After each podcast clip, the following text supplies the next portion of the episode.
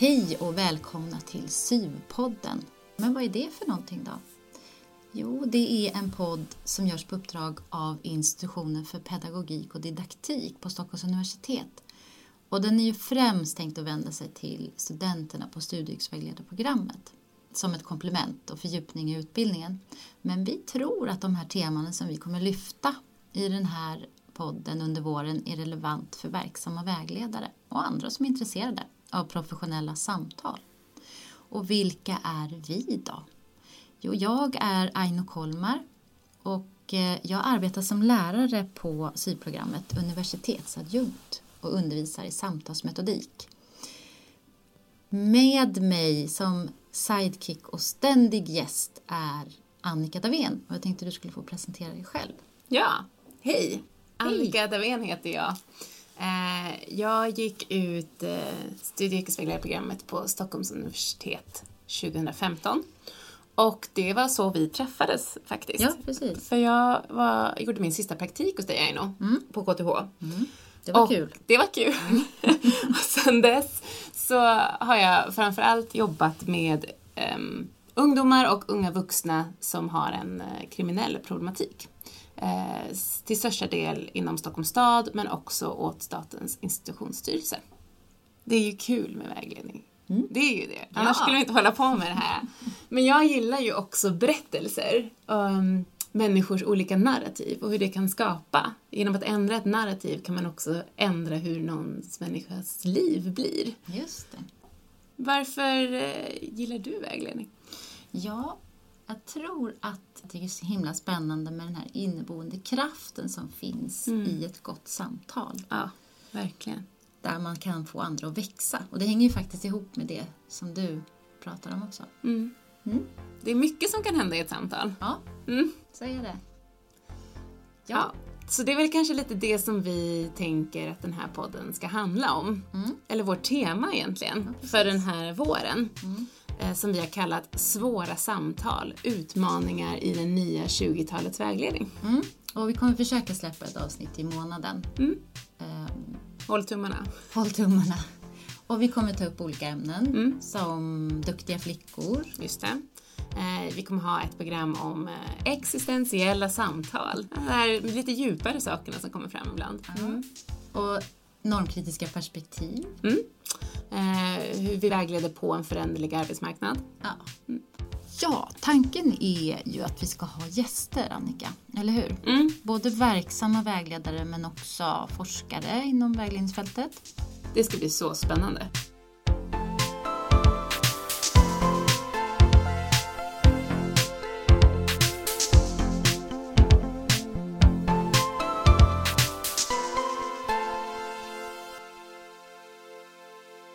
Vad är det vi ska prata om idag? Vi ska prata om digital vägledning idag. Jag sitter här nu med Lisa Tönus som är universitetsadjunkt på Stockholms universitet och min kollega. Och du har ju arbetat med digitalisering i vägledning sedan mitten av 90-talet på Skolverket bland annat och infoteken som fanns då. Du kanske vill berätta lite själv? Precis, det stämmer. Jag har jobbat från mitten på 90-talet med det här. Och jag började med att jobba på en infoteksverksamhet som ju fanns då. Och infoteken var ju någonting nytt. Det var en öppen verksamhet dit man kunde komma för att få information om olika utbildningar. Och också träffa vägledare på en öppen yta. Precis när man själv kände för det. Och då... Det som var då var ju att det fanns flera hundra kvadratmeter med broschyrställ där man liksom kunde hitta broschyrer om alla utbildningar i hela Sverige. Och så kunde man också träffa en vägledare och få prata om sina framtidsplaner. Och här fanns det ju en enorm potential för digitalisering. Mm. Eftersom då började ju också nätet växa fram på den tiden. De första webbplatserna kom, man började få olika typer av...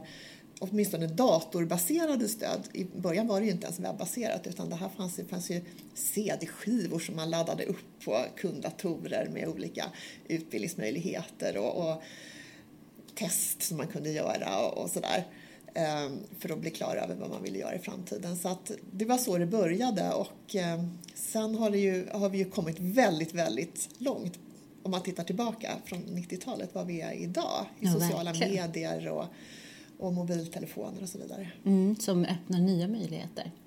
Precis. Men också svårigheter, eller utmaningar kan man säga. Verkligen. Och du beskrev för mig, Lisa, 2 spår som du kan se idag inom digital vägledning. Och då som jag förstod det, så det ena spåret handlar om det här enorma informationsflödet som vi har idag. Och det genererar också behov av att vägledare har en källkritisk medvetenhet. Men också det här andra spåret som handlar om vägledarens roll i den här digitala verkligheten. Så jag tänkte om du kunde utveckla de här 2 spåren lite. Ja, jag tänker först det här informationsspåret. Det är ju så att i princip alla organisationer idag ser ju webben som sin primära kommunikationskanal. Det är ju så man informerar och kommunicerar med sina kunder eller användare och så vidare. Och sen användarna själva använder ju också såklart mobiler, paddor, datorer. Så det är liksom den gemensamma arenan där alla finns. Ja. Och då behöver ju vi som vägledare också finnas där såklart. Och information finns det ju enorma mängder av. Och det gäller ju att sålla i den här informationen. Det gäller ju att vara medveten om vem är det som är avsändare här. Vad har den här organisationen eller aktören för syfte, för agenda med den här informationen som man lägger ut. Hur ska jag navigera i det här? Vad är viktigt för mig i det här informationsflödet? Och vi som vägledare måste ju vara klara över vilka resurser vi använder. Och också lite grann tänka i en vägledningsprocess. Det finns ju ett enormt utbud, men det finns andra delar i vägledningsprocessen. Jag brukar prata om den här DOTS-modellen. Kunskaper om mig själv, kunskaper om alternativen, att genomföra alternativen, att fatta beslut och sen genomföra alternativen. Och det gäller ju att hitta resurser som stöder hela det här karriärlärandet. Vad hittar jag resurser där jag mer kan bli klar över vad jag vill och kan för någonting. Kan du beskriva en sån resurs? Ja, men jag tänker att det finns tester till exempel. Är de här testerna som man kan göra, till exempel, är de validerade? Vem är det som vad ligger det för teorier i botten på de här? Det finns olika typer av beslutsstöd när man kan väga olika alternativ mot varandra. Vem ligger bakom dem och vad finns det?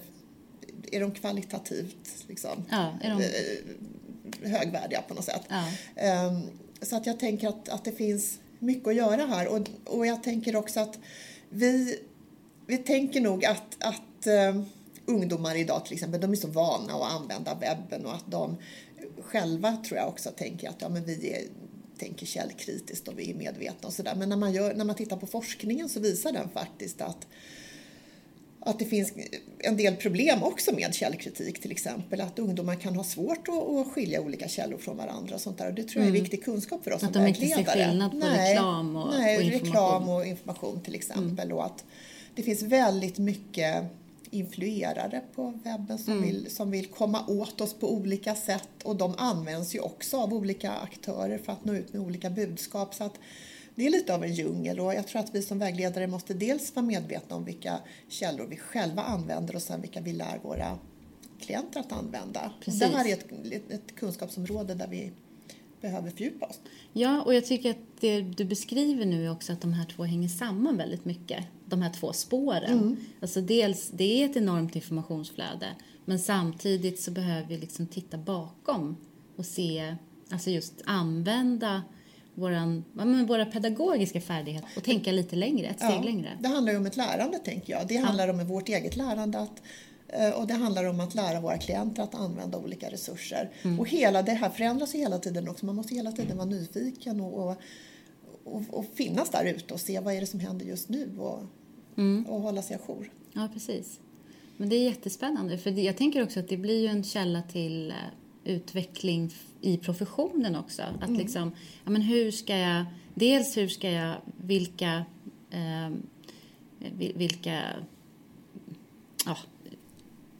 källor ska jag använda? Webbplatser, verktyg. Och varför ska jag göra det? Och hur ska jag göra det? Att det blir flera av de här liksom frågorna. Precis. Och sen finns det ytterligare en dimension i det här, och det är ju, kan jag som vägledare vara delaktig i att skapa resurser på olika sätt. Just det. Att inte bara använda utan också att bli göra aktiv nya. Att göra nya och vara delaktig i. Alltså ur ett vägledningsperspektiv. Att ha med sig sina vägledningsteorier och metoder i det här skapandet av resurser för att de ska hålla en högre kvalitet och också passa i en vägledningsprocess. Ja, men skulle du kunna ge några exempel på hur det skulle kunna se ut? Jag tänker på de som lyssnar, om de får liksom en idé om hur du... Alltså dels tänker jag att våra myndigheter jobbar med att utveckla resurser och att vi behöver kommunicera med dem. Vi kan kontakta myndigheter och säga att det här tycker jag saknas. Vi kan själva ta anställning som webbutvecklare och vara delaktiga i det här. Det är också ett karriärsteg för en vägledare, tänker jag, att vara delaktig i sån här utveckling. Och att komma in med den pedagogiska processen i det här arbetet. Ja. Vi kan själva i den verksamhet vi är med och skapa resurser på, i vår skola, eller alltså, när vi lägger ut länkar och när vi skriver om områden och sådär. Mm. Och då tänker jag att om man därifrån då tar klivet över till det här med att vägleda på nätet, så behöver vi finnas där också och gifta ihop de här två områdena. Att prata kring de här olika resurserna. När man tittar på sociala medier till exempel, så tycker jag att mycket av det jag ser på nätet handlar ju fortfarande om information. Att man informerar via sociala medier. Men jag tror att där finns det en jättepotential att också börja vägleda mer via sociala medier. Och gifta ihop de här två områdena på ett annat sätt. Och då kommer vi in på det här med forskning och erfarenhet kring digital vägledning. Som du har, tänkte om du ville berätta lite om det. Ja, precis, absolut. Alltså, det har ju funnits olika initiativ, och jag vet att det finns ute i regionerna till exempel när man jobbar med kanske Skype eller Adobe Connect, där man liksom får kontakt med sina klienter och kan bli vägledd på distans. Och det har funnits under ganska lång tid. Men nu för tiden så finns ju alla i olika typer av sociala medier, och det finns också exempel på där man vägleder sina klienter via Facebook eller via en chatt och så vidare. Och då har det handlat om en-till-en-vägledning. Nu har det ju kommit forskningen, en doktorsavhandling som kom 2017 om en finsk forskare som heter Jaana Kettunen, där hon liksom pekar ut nästa steg i det här som hon kallar för co-careering, där man mer finns tillsammans med sina klienter på nätet. Ja, om man ska göra en liknelse så tycker jag att man kan likna det vid en sorts gruppvägledning på nätet.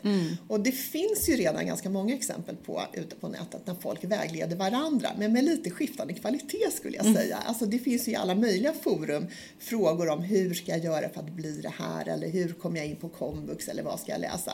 Där olika användare av de här forumen vägleder varandra, men när man läser kvaliteten på det här och ser vad man faktiskt säger i de här, så tycker jag att det finns stora brister och ganska mycket felaktigheter också i vad man faktiskt påstår om olika utbildningsalternativ eller yrkesvägar. Ja, och då är det just det här du menar, att folk på så sätt liksom vägleder varann. Att det inte finns någon som modererar det hela. Precis, att det som det pekar på tycker jag, det är att det finns ett behov av att få vägledning på nätet. Att man har ett behov av att ställa frågor om yrken och utbildningar på nätet.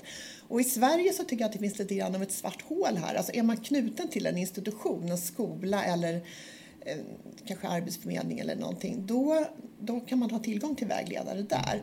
Men befinner man sig ute, man kanske funderar på att ta nästa steg i sin karriär, eller man är lite osäker på, skulle jag vilja plugga vidare eller någonting, då finns det inte riktigt någon naturlig plats att vända sig till. Nej, varken på fysiskt eller på webben. Nej, och det som händer då är att man vägleder varandra. Man ställer frågor i de forumen som man kanske är bekväm i att använda, och så säger man, är det någon som vet någonting om det här? Och jag tänker att det finns stora möjligheter för oss vägledare att också finnas ute på att utveckla det, och att finnas där och faktiskt ge folk kvalitativ vägledning, eftersom det är där de ändå är på olika sätt. Vi vet ju inte allting, men det finns ju alltid någon där ute som vet. Om man har någon som funderar på, jag skulle vilja plugga det här, men hur är det egentligen? Det vet ju inte vi. Men det finns ju säkert någon där ute som vet, som man skulle kunna kontakta. Om man tänker gruppvägledning, att via nysta sig vidare i olika nätverk, att min brorsas tjej har pluggat det där, hon kanske vet att liksom, det finns en stor potential i att använda varandra, men att vi som vägledare kanske måste finnas där och ändå moderera det här och se till att och styra det. Och det finns ju jag tänker kring etik, och alltså det här gruppkontraktet som vi brukar sätta upp i en gruppvägledning också, så att inte ja, att man håller en trevlig ton och så vidare. Alltså, men där tror jag, det kanske är, som Jaana Kettunen pekar då, det kanske är dit vi är på väg. Det står inte jättemycket om hur det här är tänkt att gå till egentligen. Ja, men hur rätt saknas. Ja, men precis. Hur rätt saknas lite grann när man läser det här, tycker jag. Alltså det pekas ut ett spår framåt där det finns stora möjligheter. Men man kan också se att utifrån ett vägledningsperspektiv att vi har våra etiska riktlinjer. Att vi har det här behovet av ett gruppkontrakt. Att vi har en massa saker som vi är vana att ta hänsyn till i vägledning. Och ska vi liksom ta klivet ut på en ny arena så finns det mycket som vi behöver tänka kring och forma. Och där vi som vägledare behöver använda vår professionalitet och vara med och forma den här arenan. Eftersom vi kan se att det också finns mycket utmaningar på nätet med hur man beter sig mot varandra och vilken typ av information som finns och så vidare. Ja, jag kommer ihåg att du sa till mig innan när vi pratade också. Det var något exempel du hade det här. Det var någon vuxen som svarade. Kan inte du berätta om det? Jo, men det var ett forum när man nästlar sig vidare. Det var en fråga om hur en kille som var i 16-årsåldern som ville bli lokförare. Och som hade skrivit det i ett forum. Och sen var det några personer då som svarade kanske inte helt adekvat om man säger då. Men lite sådär myndigt ändå. Med någon liten titel och så vidare. Det, och så tänker man, men vad hände hos den här killen när han fick det här svaret? Det var någon vuxen med någon titel som svarade. Det lät ganska sådär lite vederhäftigt på något sätt. Och så tänker man att ja, men hur ska han kunna se att det här kanske var helt uppåt väggarna det här svaret? Alltså det är inte så lätt. Och då tänker jag att visst, det finns en stor potential, men det finns också fallgropar och vi måste forma någonting. Alltså vi måste vara med och forma det här som vägledare, tänker jag. Och jag tror att det kan ta oss ganska långt. Men just nu så står vi liksom lite grann och ser det här framför oss bara. Ja, och att det är mycket fokus på informationen. Ja, precis. Enkelt. Men att vi måste börja tänka mer vägledning också. Men du pratar också om glappet som finns idag. Att det inte finns tydliga generella forum för vägledning och övergångar. Men det är det här lite grann, det här svarta hålet som jag pratar om. Att vi behöver liksom få kontakt med vägledare på olika sätt. Och att eftersom det är ändå där ute liksom alla är, om man säger, så behöver det också finnas vägledare ute i cyberspace. Liksom. Och att jag vet inte riktigt, jag kanske så att samhället behöver ta ett större ansvar på något sätt att tillgängliggöra vägledning. Man kan sänka tröskeln. Yeah. Att ge människor tillgång till vägledning utan att behöva uppsöka en vägledare faktiskt och boka en tid. Jag tänker på hur mycket tid det skulle ta att liksom boka en tid, åka till vägledaren, ha ett möte och sen åka tillbaka. Alltså när man istället kan ha det online. Precis, och där kommer vi in på de här vinsterna också med det här. Ja. Nya digitala vägledningen för individen också. Precis, och man behöver ju inte ha en timmars möte. Man kan ju ha snabba avstämningar. Och under tiden sen så tänker jag också att det finns en stor potential i det här. Vi brukar prata om aktiverande arbetssätt. Att man mellan olika korta sessioner kan låta individen själv söka efter information. Och sen komma tillbaka och prata om sina fynd. Vad man har hittat för någonting. Alltså där tänker jag att man kan vara mycket mer effektiv också som vägledare. Jättespännande. Men jag tror vi stannar där. Tack Lisa.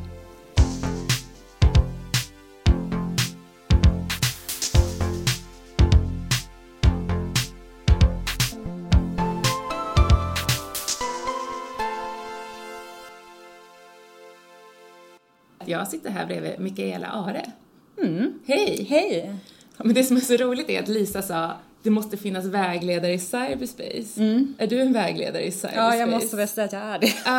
Kan jag intressera dig lite för de som inte känner dig? Ja. Du tog din vägledarexamen 2017.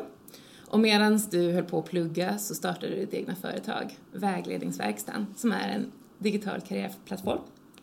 Men du har också jobbat med digital vägledning via videochatt och på forum åt studentum och alla studier. Och just nu jobbar du i ett EU-projekt som handlar om att bredda intresset för byggbranschen.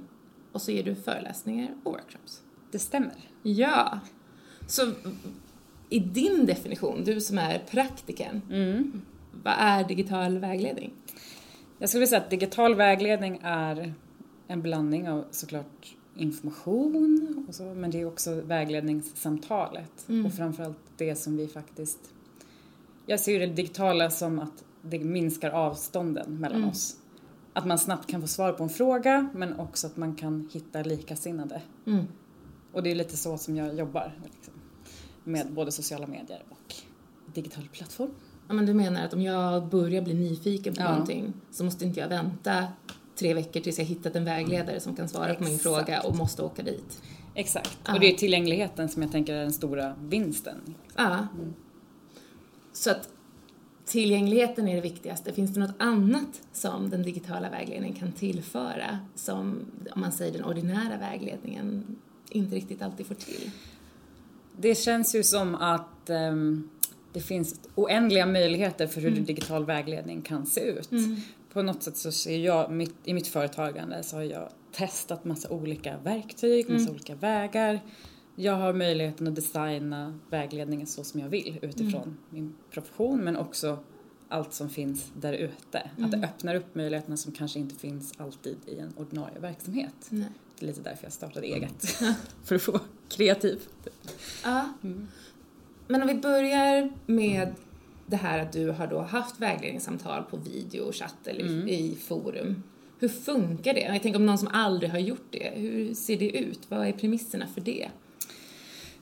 Man kan väl säga som att just via alltså video, den typen av vägledningssamtal, de har oftast varit kanske någon timme eller så. Så det blir ju som ett riktigt vägledningssamtal. Face to face. Så. Mm. Ja, och självklart kan man ju välja då om man vill liksom visa sitt ansikte. En del har ju bara velat liksom prata i princip via, så att det är nästan som man pratar i telefon. Mm.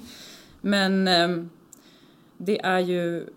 Det finns en stor möjlighet att direkt kan jag dela då material utifrån det vi pratar om. Direkt kan jag dela... Ja, men du skickar en länk i det i chatten typ. Exakt. Mm. Så det blir både som det vanliga vägledningssamtalet med liksom öppna frågor och man utforskar och liksom hela den processen ser likadan ut skulle jag säga. Men att den är mycket mer snabbrörlig. Man kan direkt dela saker. Ja, men nu pratar de om det här. Kolla in den här länken. Mm. Så det blir både informerandet och vägledningen i någon slags digital symbios.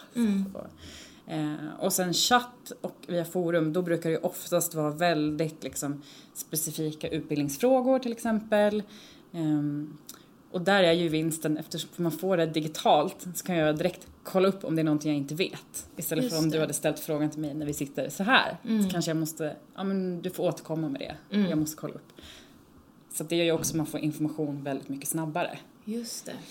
Och de som kanske inte känner sig bekväma med att ha ett direkt vägledningssamtal, det är oftast de som ställer någon konkret fråga. Just det. Och kanske även återkommer sen då för att få ett samtal. Mm. Jag tänker kring det här som Lisa pratade om co-careering. Att det här att människor vägleder varandra på forum. Mm. Är det någonting som du också ser? Ja. Mm. Och vad är vad är vägledarens roll i det, kan du se? Mm. Det där är ju lite klurigt, tänker jag. För på något sätt så är det ju så här att man kan ibland se att i forum, att de ser de andra i forumet som sina vänner lite. Mm. Och om jag då skulle komma in och bara säga så här, fast det är felaktig fakta. Då blir det direkt så här, vi mot dem, lite så. Yeah. Men jag tycker också det finns ändå en styrka i att man kan vägleda varandra. Mm.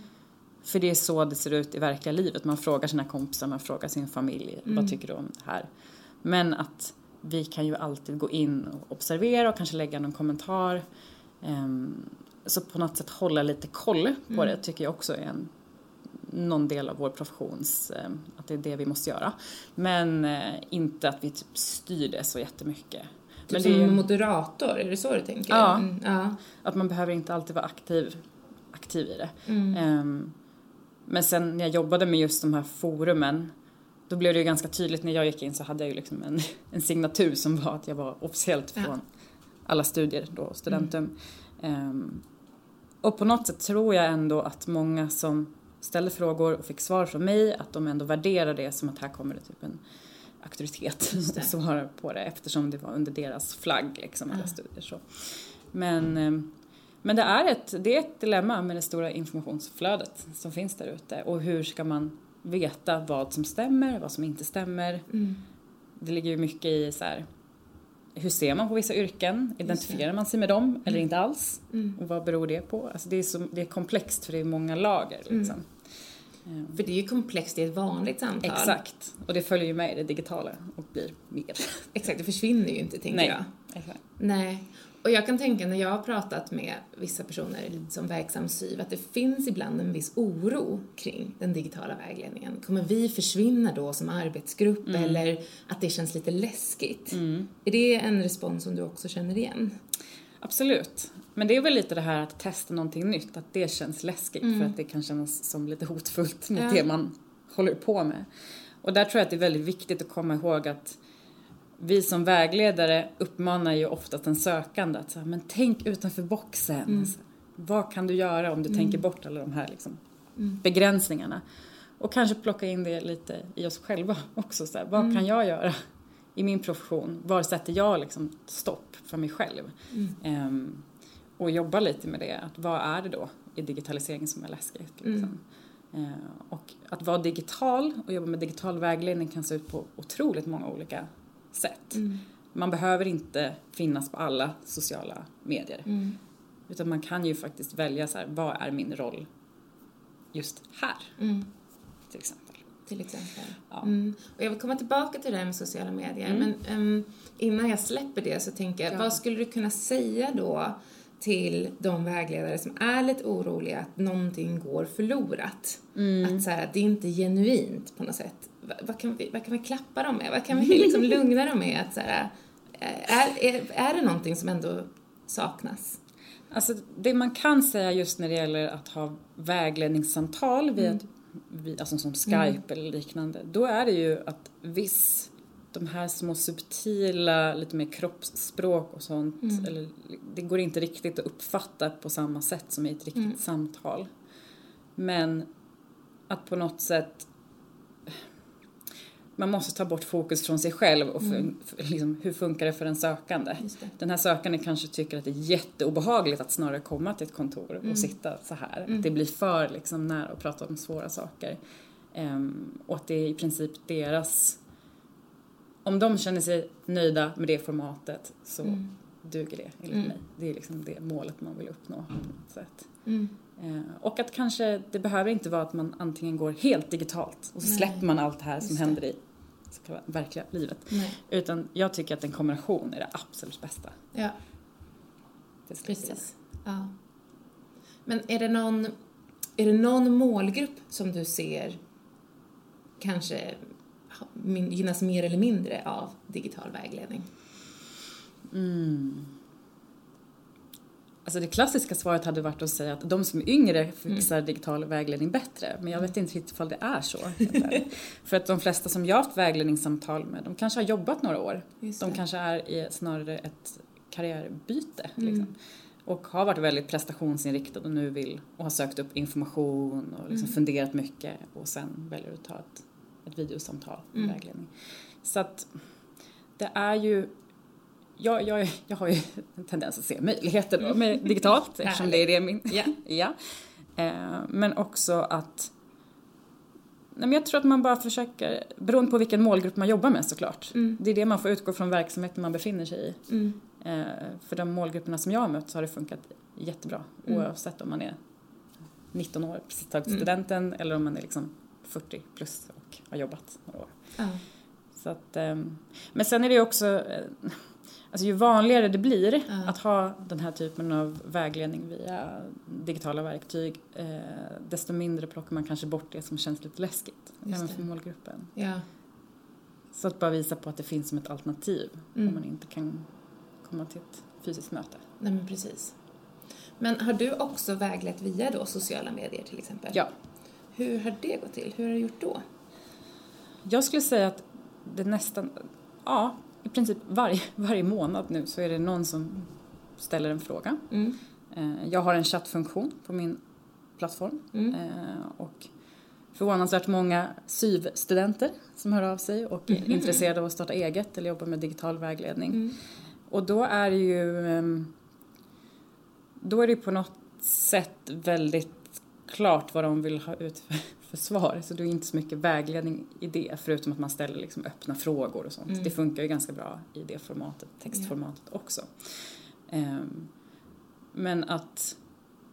Ja, men i princip, det är liknande fast det bara är i textformat. Att man ställer liksom de här frågorna och inte vara för snabb med att om de frågar en viss sak, det behöver inte betyda att det är det de vill ha svar på egentligen. Som vanligt. Ja. Så att, och det känns som att ja, men helt enkelt att avstånden minskar mellan oss och att där gäller det ju i och för sig att vara lite snabbare på att ge svar. Ja. Det är det som är lite...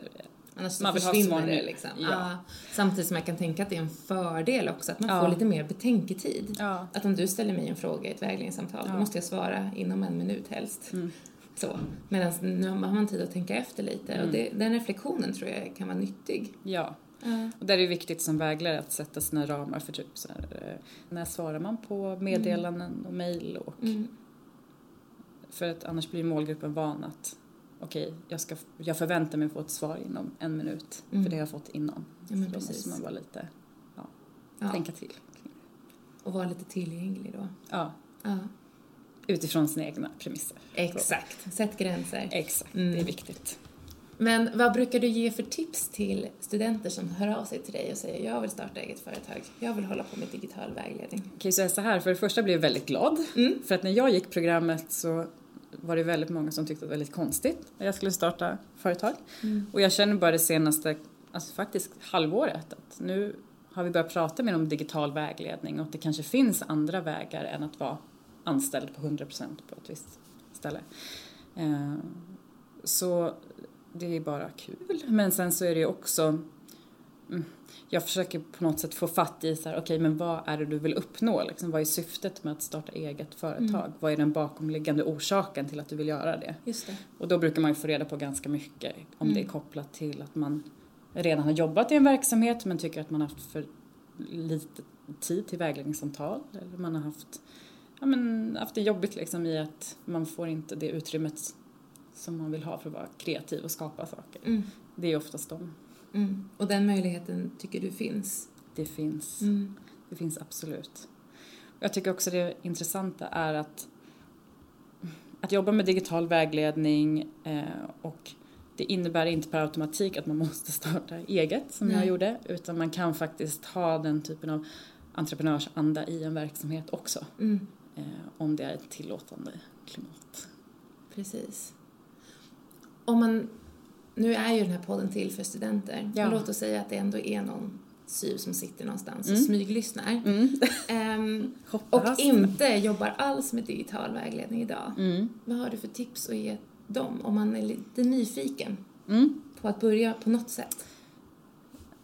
Det man kan göra är ju att börja fundera på... Om man jobbar i en verksamhet där det ändå finns vägledningssamtal redan idag... som ingrediens, vilket man kan hoppas. Fundera på vilka typiska klienter möter jag? Vilka frågor får jag? Och hur skulle det i så fall kunna se ut i en digital miljö? Handlar det om att samla information om ett visst ämne och publicera det på en plattform eller hemsida? Eller handlar det om att man kanske har en målgrupp som har liksom många typ hemmasittare eller folk som tycker det är jobbigt att komma till vägledningssamtal. Ja, men då kan ju digitalt vara en jättebra möjlighet. Och att börja undersöka vilka verktyg som finns där ute för videosamtal, för chatt och se vad som testar sig fram liksom, funkar och man tycker det är roligt. För jag tolkar det som att den tillgängligheten kommer styrka SYV-verksamheten där man är. Det tror jag verkligen. Och det ser man ju också, alltså bara se till Danmark som exempel, liksom, hur de jobbar med digital vägledning. Hur jobbar de? Jaha, okej. Okay. Man ska aldrig anta någonting. Nej, men då har de ju som ett vägledningscenter, i alla fall i Köpenhamn vet jag att de har så, där de jobbar extremt mycket med digitalt. Där de har nästan som de har ett helt IT-system baserat på det, där folk står på kö. Och sen så har de liksom olika, de turas om och svarar på chatten, och har videosamtal. Liksom verkligen integrerat det i sin verksamhet. Och det funkar tydligen väldigt bra. Vad jag har hört om det. Så att det händer ju saker. Liksom. Det är ju på gång. Så att det kan man ju också kika på så här, exempel från de andra nordiska länderna. Precis. Så spännande. Mm. Vi ska runda av det här och öppna upp golvet för ett litet panelsamtal allihopa.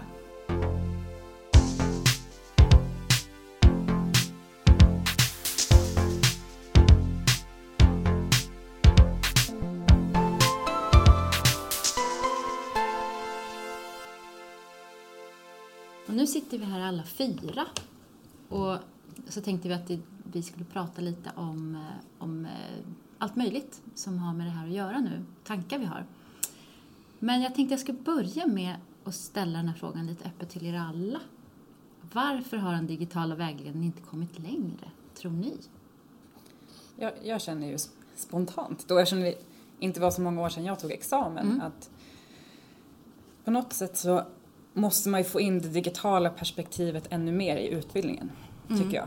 Att det är det som det handlar om? Att delvis så är det, men också bara hur man, liksom, vad hade man för praktikplatser? Det var ju i alla fall i min klass ganska fritt vad man fick välja. Ja. Och då kanske en del tenderar att välja en klassisk vägledningsverksamhet, en grundskola till exempel. Och då är det ju helt upp till den verksamheten ifall de ens jobbar med digital vägledning eller inte. Att det är så himla mycket på vinst och förlust, om det kommer in överhuvudtaget. Mm. Annars tänker jag att om man inte har fått med sig något digitalt från utbildningen så kanske det är svårt att tänka sig in hur man skulle kunna jobba med det sen i yrkeslivet. Mm. Och där tror jag är en jätteviktig poäng, och det har vi pratat mycket om på programmet, att det behövs. Eller hur? Det stämmer. Absolut. Men jag tyckte också det var spännande att du sa nu det här med praktiken, eftersom jag jobbar mycket med praktikkurserna. Att det här är ju verkligen också en sån central del i det, som du säger, att det blir, ja, det finns en tendens att när studenterna ska välja själva, att det kanske blir de vägledarna som oftast tar emot, och att det kan, att den här aspekten faller bort då i praktiksökandet. Ja, och jag tror att den praktiska aspekten är ganska viktig att få med sig när man kommer ut i yrket. För att vi alla vet att det finns väldigt mycket förväntningar på studie- och yrkesvägledare på våra arbetsplatser. Ja. De ska göra allt. Allt möjligt. Och ingen riktigt vet vad vi gör, men vi har stora förväntningar på att det ska bli av vad det nu är vi gör. Och då tror jag att om man inte har någon form av grund så tror jag steget kan också bli större. Absolut. För internet är också väldigt stort. Så vart börjar man någonstans? Så jag vet inte, det känns som att det är en tröskel som behöver kommas över någonstans. Kan det hänga ihop med, jag tänker också på generationsskiften, så att det kanske kommer naturligt? Du tror inte det, Mikaela? Nej. Alltså jag tror att vi behöver ha förebilder här också. Alltså ingenting kommer ju naturligt om det inte finns någon som kan leda dem som är nya in i hur man gör. Så att där tror jag att det finns mycket att göra. Och sen tänker jag också på det här med hur man ser på vägledning. Alltså att vi inte har kommit längre är också en resursfråga, tänker jag. Alla tycker ju alltid att vägledning är jättebra och jätteviktigt. Men ingen vill skjuta till resurser. Och det är precis samma sak inom det digitala området. Där vi har haft olika initiativ i Sverige.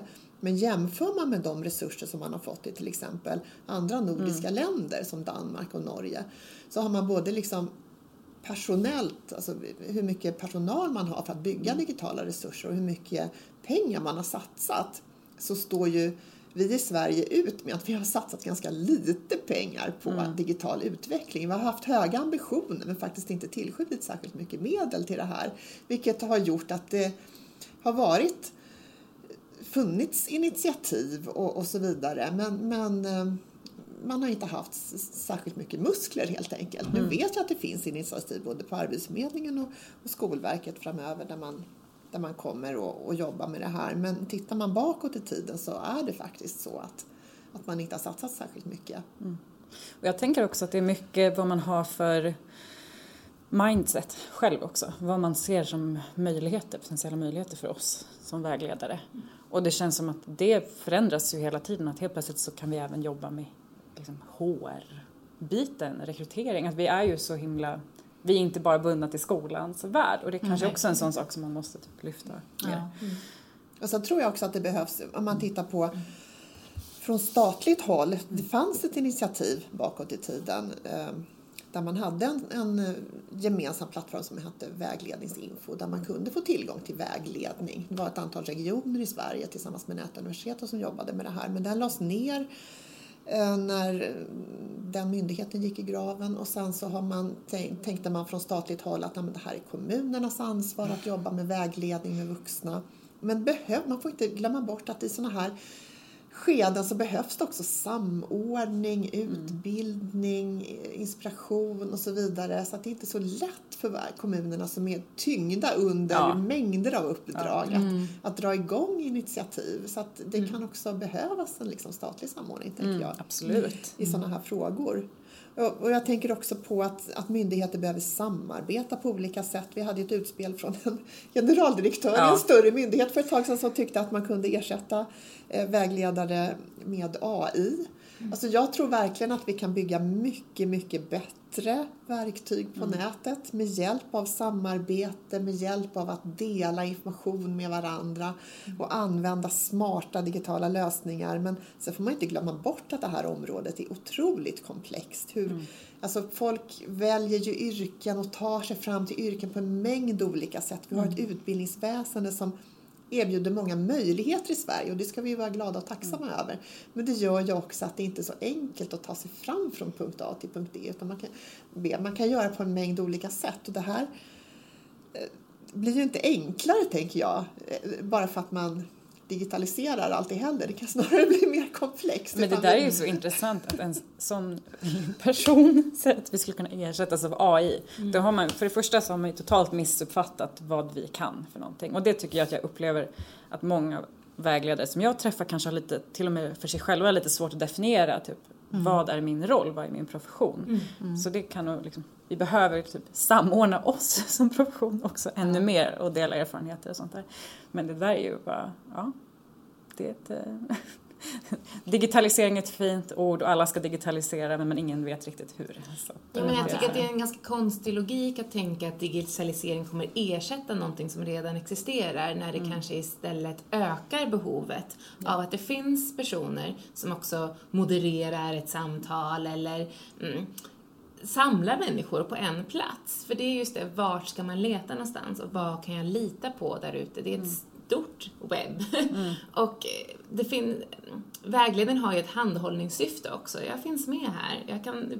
Vi hjälps åt. Tillsammans kan vi klura fram till att hitta din plats. Och då kan vi inte bara släppa folk lös på webben heller. Utan den handhållningen tror jag måste finnas också.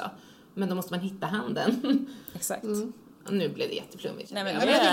Jag tycker att det var en jättebra metafor. För jag tror att det stämmer verkligen. Alltså, de människorna som har kanske mindre resurser i att ha kunskaper om det här systemet, att de kanske inte har med sig så mycket hemifrån. Alltså, vem ska hjälpa dem? De har ju inte alls samma möjligheter att leta sig fram bland allt det här myllret av information. Och det är ju lätt att bli offer för marknadsföring och reklam på olika sätt. Alltså man behöver ju verkligen någon som lotsar en i det här systemet. Och så småningom kan man bli mer och mer självgående. Men det är ju liksom ett hopplöst läge att tänka sig att man bara slänger ut någon på den här arenan och säger, men ta dig fram här nu, varsågod, det där är det som finns. Det är ju... det krävs ju jättemycket av individen. Ja, alltså det är ju inte verkligen... schysst att göra så, tycker jag. Nej, och det skapar ju också... vad ska man säga, möjligheten att också misslyckas väldigt mycket, som också sen då skadar den här self-efficacyn och den här möjligheten att ta steg. Man måste ju känna att man lyckas hela tiden. Och där tycker jag också att den digitala verksamheten kan skapa de här små belöningarna, de här små stegen där man får bekräftelse, men det här gick ju bra och det här gick ju bra. Jag tänker en annan aspekt av det här också, med varför vi inte kommit längre, som vi kom in på olika sätt, men just att det kanske ligger hos vägledare själva också. Det här hotet som du nämnde, Annika, just att jag kommer inte ihåg vilket sammanhang du sa det nu, men det här med tröskeln att ta sig över, vad består den av? För nu har vi beskrivit olika delar av den här tröskeln. Det är resurser och det är strukturer, men också att hotet kanske kommer inifrån ibland. Det tycker jag är intressant. Mm. Ja, men det är någon sorts maktfaktor att vi tänker oss att vi som vägledare ändå har en viss makt i och med våra kunskaper. Ja. Och att vi på det sättet liksom bekräftar oss själva. Och om vi ger oss ut i mer någon sorts co-careering-tänk, då hamnar vi mer på samma nivå som våra klienter. Alltså vi blir mer jämställda och vi kan också tappa kontrollen och makten som vi har. Och att det kan upplevas som ett hot. Mm. Det där måste man ju jobba på. Jag tänker att det där är ju, hur ser man på sig själv och sin profession? Liksom, vad tänker man att man vill fokusera på? Alltså eftersom det finns olika delar i vägledningsprofessionen. Är det liksom, man måste ju släppa prestigen lite. Ja. Men jag tänker att det kan också hänga ihop med om man träffar arbetsgivare eller en arbetsmarknad som inte förstår vad en vägledare kan. Mm. Då kanske man blir ännu mer så här, ja men det här är faktiskt min roll. Att man går in i försvarsläge liksom. Att man hela tiden måste bevisa sig själv. Att det är det som kanske tyvärr gör att man upplever nya saker som ett hot. För att man är så himla rädd om. Men just det här att prata om vad man kan. Jag tänker att eftersom nu den digitala arenan, att det är där både liksom brukare och organisationer och aktörer finns, att om vägledningen inte syns där så finns den, det är det lite. Exakt. Syns man inte så finns man inte, och jag tänker att det är samma med vägledning. Absolut, jag håller med, det är ju det. Det är ju väldigt det blir väldigt tydligt liksom, många, det är nästan uteslutande alla samtal jag har haft med personer, de visste inte ens alltså, vad en syv är, vad en syv kan, och så de bara, du menar en sån här syo. Mm. Och så har man någon konstig bild av någon person som sitter på ett kontor och typ samlar papper. Jag menar, det är väldigt liksom, så utbrett. Så att det där är ju också en del av vårt framtidsuppdrag, tänka att berätta vad vi kan. Vad vi har för kompetenser, både för oss själva liksom, men också för andra. Så. Och jag tror att där kan faktiskt det vara ett steg. För att när jag har jobbat mycket med kommunikatörer och sådana grejer, så att oftast när man då måste tvinga sig själv att kommunicera ut någonting, då måste man ju också koka ner det till en kärna. Man ska kunna beskriva vad en syv gör på en mening. För ingen mer orkar läsa längre. Nej. Om exakt vad vi håller på med. Och då tvingas man. För det är svårt att formulera allt vad vi gör. Men jag tror att det går. Om vi... Och vad vi kan. Men jag tänker också på mina erfarenheter. Från när jag jobbade på KTH.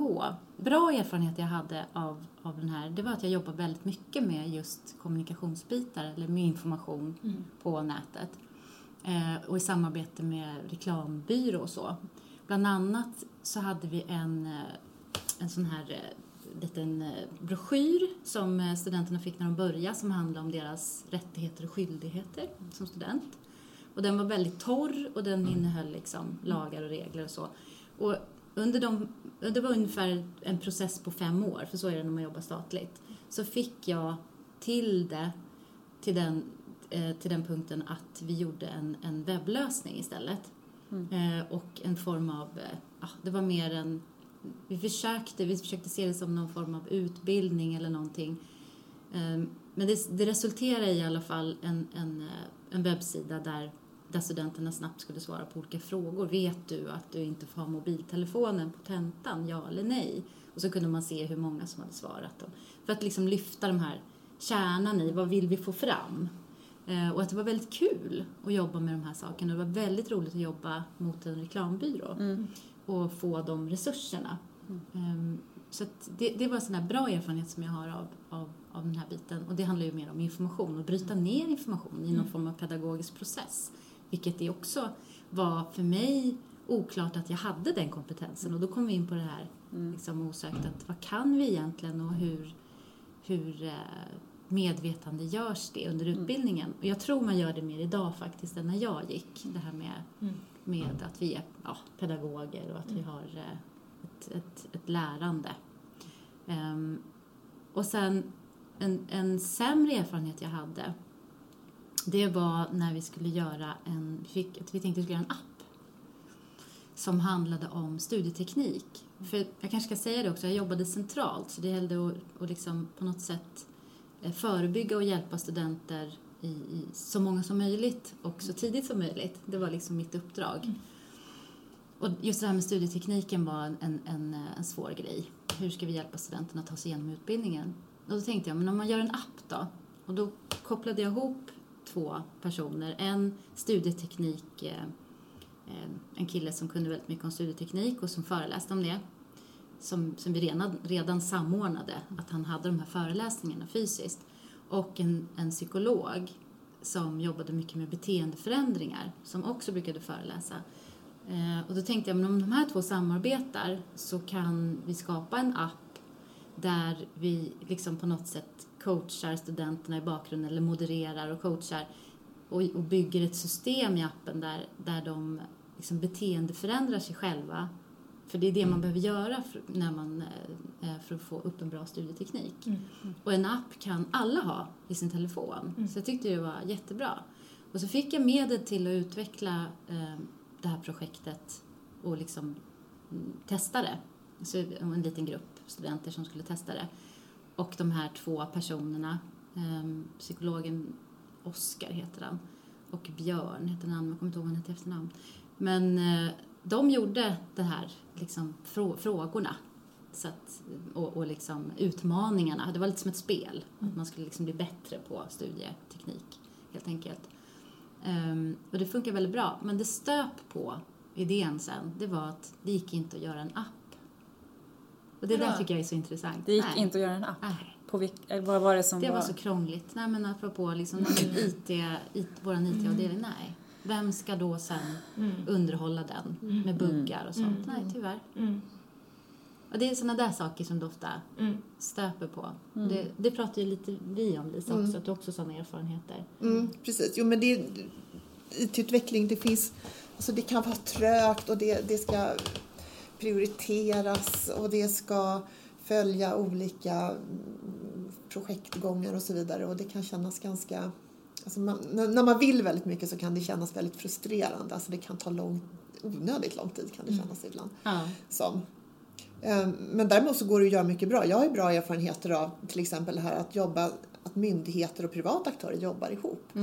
Där jag har gjort en resa själv ifrån att ha liksom varit ganska protektionistisk när det gäller den här myndighetsinformationen till att förstå att vi måste tillgängliggöra den här. För att om den här informationen som vi har tagit fram är tillgänglig för privata aktörer och för våra användare så vinner ju alla på det. Då finns den här uppdaterade, högkvalitativa, kvalitetskontrollerade informationen tillgänglig för alla. Det är ju mycket bättre än att man sitter och hittar olika typer av information för en och samma företeelse. Ett yrke eller en utbildning eller någonting. Istället att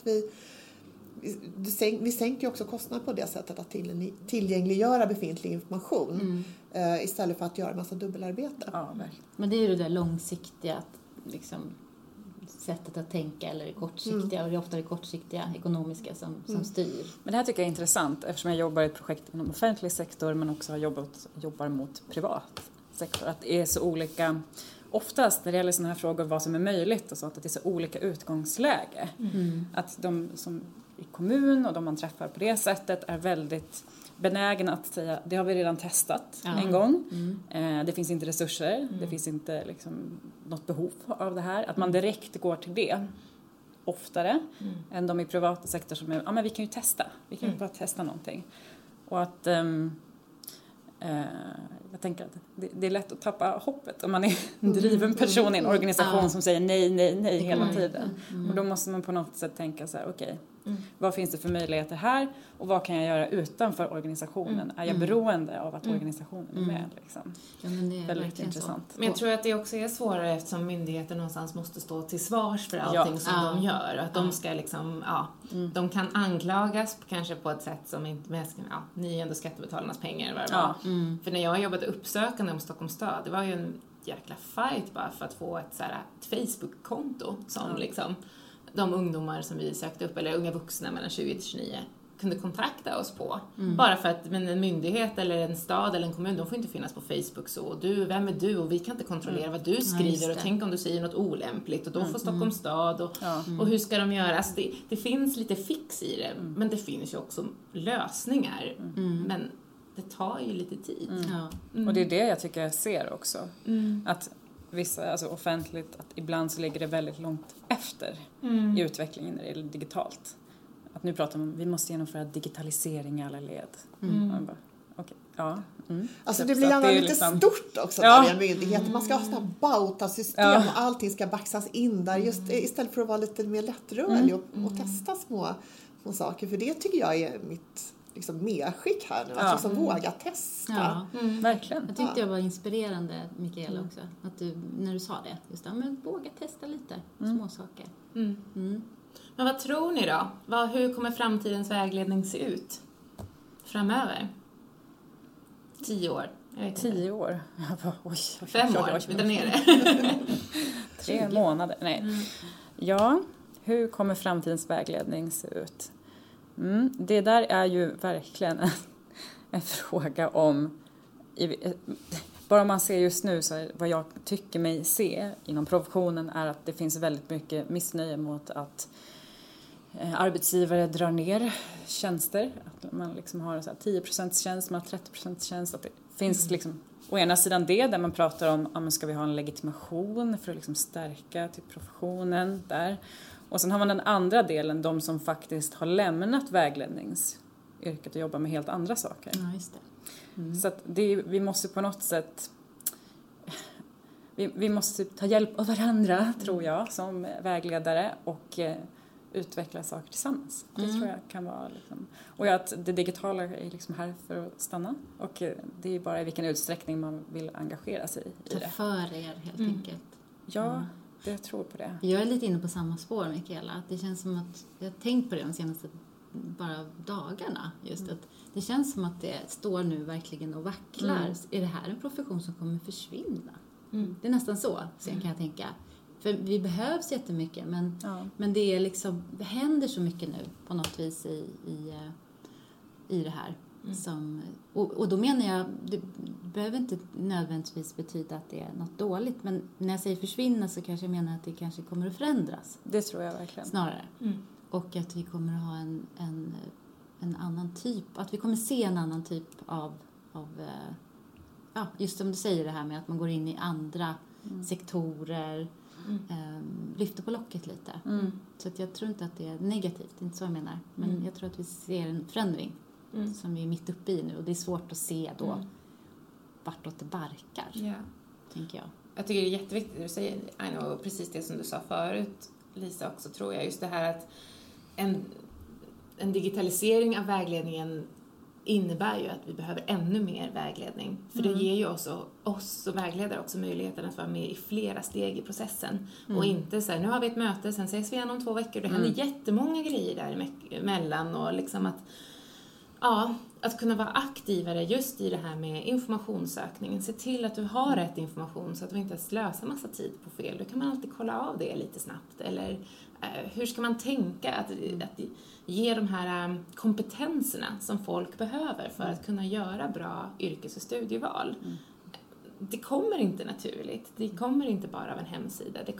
Vi måste få finnas med. Och jag tror att vi också måste steppa upp lite.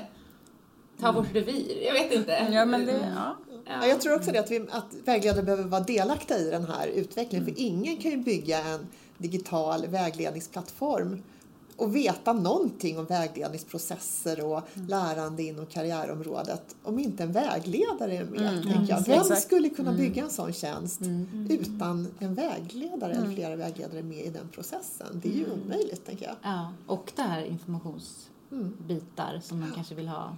Jag tror att vi kommer komma ännu närmare våra målgrupper också. Att liksom, eftersom vi kanske blir mer aktiva och mer tillgängliga via digitaliseringen, så kan vi också på något sätt förhoppningsvis hjälpa dem mer. Liksom. Det är drömmen. Ja. Vi hoppas. Ja, precis. Ja, men hörni, tack för att ni kom. Tack Mikaela Are från Vägledningsverkstaden. Tack själv. Och tack Lisa Tönus från Stockholms universitet. Ja, och tack ni som har lyssnat. Ja. På mig och Aino. Och vi hörs igen snart. Ha det så bra. Hejdå! Hejdå!